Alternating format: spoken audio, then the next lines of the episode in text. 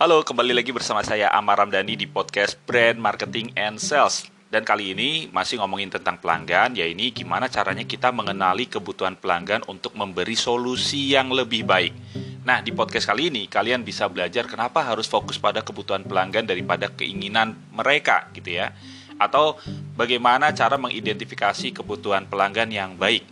Dan yang terakhir, kalian bisa eh, belajar di podcast ini apa bedanya antara kebutuhan eksternal dan internal. Oke? Ada kutipan, kalau saya bertanya kepada orang-orang apa yang mereka inginkan, jawabannya adalah kuda yang lebih cepat. Kata eh, kutipan dari Henry Ford gitu ya. Nah, kutipan tadi punya arti bahwa ketika kamu mendesain produk, perhatikan kebutuhan pelanggan, bukan keinginannya. Apa perbedaannya? Kebutuhan akan terus ada sampai hal itu terpenuhi dan mendorong perilaku motivasi dan keputusan yang mereka buat. Sementara keinginan sering kali palsu, mudah dipuaskan, dan mudah dilupakan. Oke, kita ambil contoh misalnya ada Sandra ngidam es krim uh, coklat sekarang, itu perlu atau ingin? Kayak itu keinginan ya, jadi bukan uh, kebutuhan. Nah, kemudian Dina merasa lebih aman kalau dia bisa memonitor tempat penitipan anaknya ketika bekerja. Itu keperluan atau keinginan? Yes, itu pasti perlu. Nah, atau contoh lain misalnya ada Budi yang akan menghemat waktu perjalanan dengan mobil pribadi dibandingkan naik bus. Itu perlu atau keinginan? Kayaknya itu keperluan. Atau contoh terakhir misalnya Anto ingin menukar mobil van-nya dengan sedan gitu ya, cuman tukar gitu. Kayaknya itu adalah keinginan. Oke, Sandra dan Anto ini menginginkan hal yang tidak per, terlalu penting kayak es krim dan sedan. Sementara Dina punya kebutuhan emosional ya ini keamanan untuk anaknya gitu ya dan Budi punya kebutuhan fungsional, transportasi yang lebih baik untuk menunjang kehidupan mereka, membangun keluarga dan kualitas hidup yang lebih baik. Jadi dari sini kalian bisa paham ya apa bedanya kebutuhan dengan keinginan. Nah, setelah tahu kebutuhan pelanggan, buat pelanggan baru terhadap produk dan pelangganmu gitu ya. Daripada mencari solusi cepat yang memuaskan keinginan pelanggan, coba pemahami atau coba Anda pahami motivasi dasar dari perilaku mereka yang akan membantumu terhubung dengan kehidupan dari mereka. Pertimbangan ini akan membantumu menemukan e, cara kreatif dan inovatif untuk memenuhi kebutuhan dari pelanggan. Kita lihat yang dilakukan oleh e, Delight gitu ya, organisasi yang fokus pada peningkatan kualitas hidup untuk penduduk di negara berkembang. Tim Delight ini berangkat ke Myanmar berharap untuk memenuhi kebutuhan penting di sana yaitu petani tidak punya akses listrik dan membutuhkan sumber energi. Dan Delight ini melihat kalau kekurangan pasokan listrik itu sangat berpengaruh pada kehidupan petani dan keluarganya. Mereka harus bergantung pada lilin yang mahal, mesin diesel yang menyebabkan uh, polusi atau aki yang berat dan harus selalu diisi ulang dan para petani sering harus bekerja di malam hari untuk mendapatkan penghasilan tambahan. Artinya, mereka sering memerlukan sumber penerangan tadi. Dan The Light sadar nih kalau penerangan yang mahal, berbahaya, dan merepotkan itu membuat petani dan keluarganya tidak bisa memenuhi kebutuhan dasar mereka untuk menabung, tetap sehat, dan merasa aman. Jadi, si The Light ini, eh, brand dari The Light itu membuat solusi penerangan untuk memenuhi kebutuhan petani memakai teknologi LED yang lebih bersih, mudah dioperasikan, dan ringan bisa diisi ulang dengan energi matahari atau di tempat isi ulang gitu ya.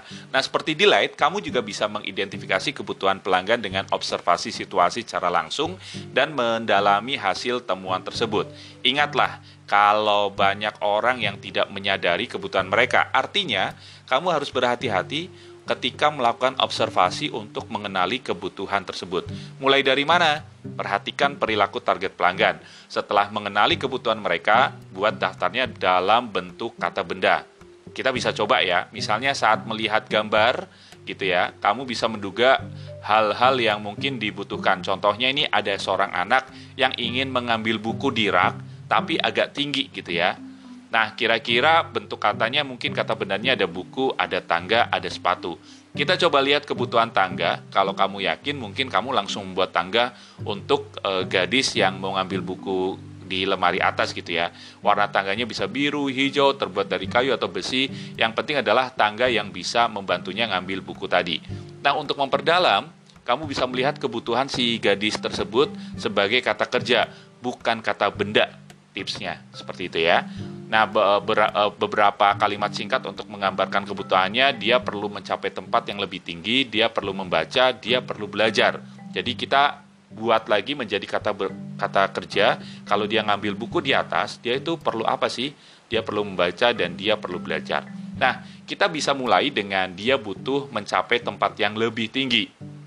Ini akan membuka peluang untuk mencari solusi yang inovatif, lebih dari sekedar tangga, kalian juga bisa membuat enggrang, lengan mekanik, atau bahkan jetpack gitu ya. Tapi tunggu, sebelum merancang dengan mekanik, cari tahu seberapa besar kebutuhannya tersebut.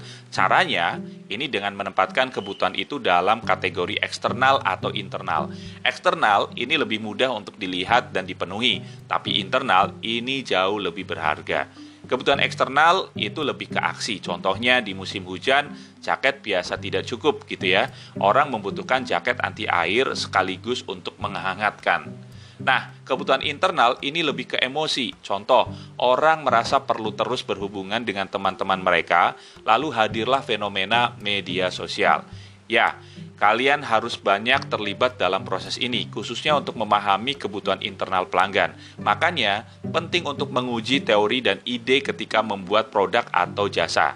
Gitu ya. Kembali ke gadis yang ingin ngambil buku ya, ingin menjangkau buku di tempat yang tinggi tadi, kamu bisa memperdalam lagi kalau dia butuh buku tersebut karena dia mau belajar lebih banyak. Kenapa dia mau belajar lebih banyak? Mungkin karena ada tes, atau mungkin pamer ke adiknya, atau menunjukkan pada ibunya kalau dia sudah besar. Berangkat dari alasan ketiga, kamu harus bertanya lagi kenapa dia perlu membuktikan hal ini ke ibunya. Jawabannya mungkin dia ingin menunjukkan kemandirian. Jelas ya, kamu pun telah menemukan kebutuhan dasarnya. Gitu.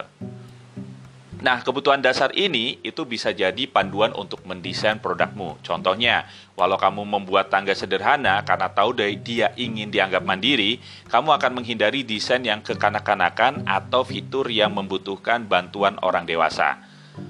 Pikirkan pelanggan ideal yang kamu punya atau yang ingin kamu punya dan berlatihlah untuk mencari tahu kebutuhan mereka. Semoga tips ini bisa bermanfaat.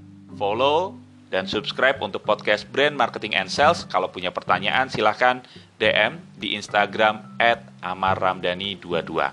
Selamat mencoba, semoga bermanfaat. Salam Amar Max.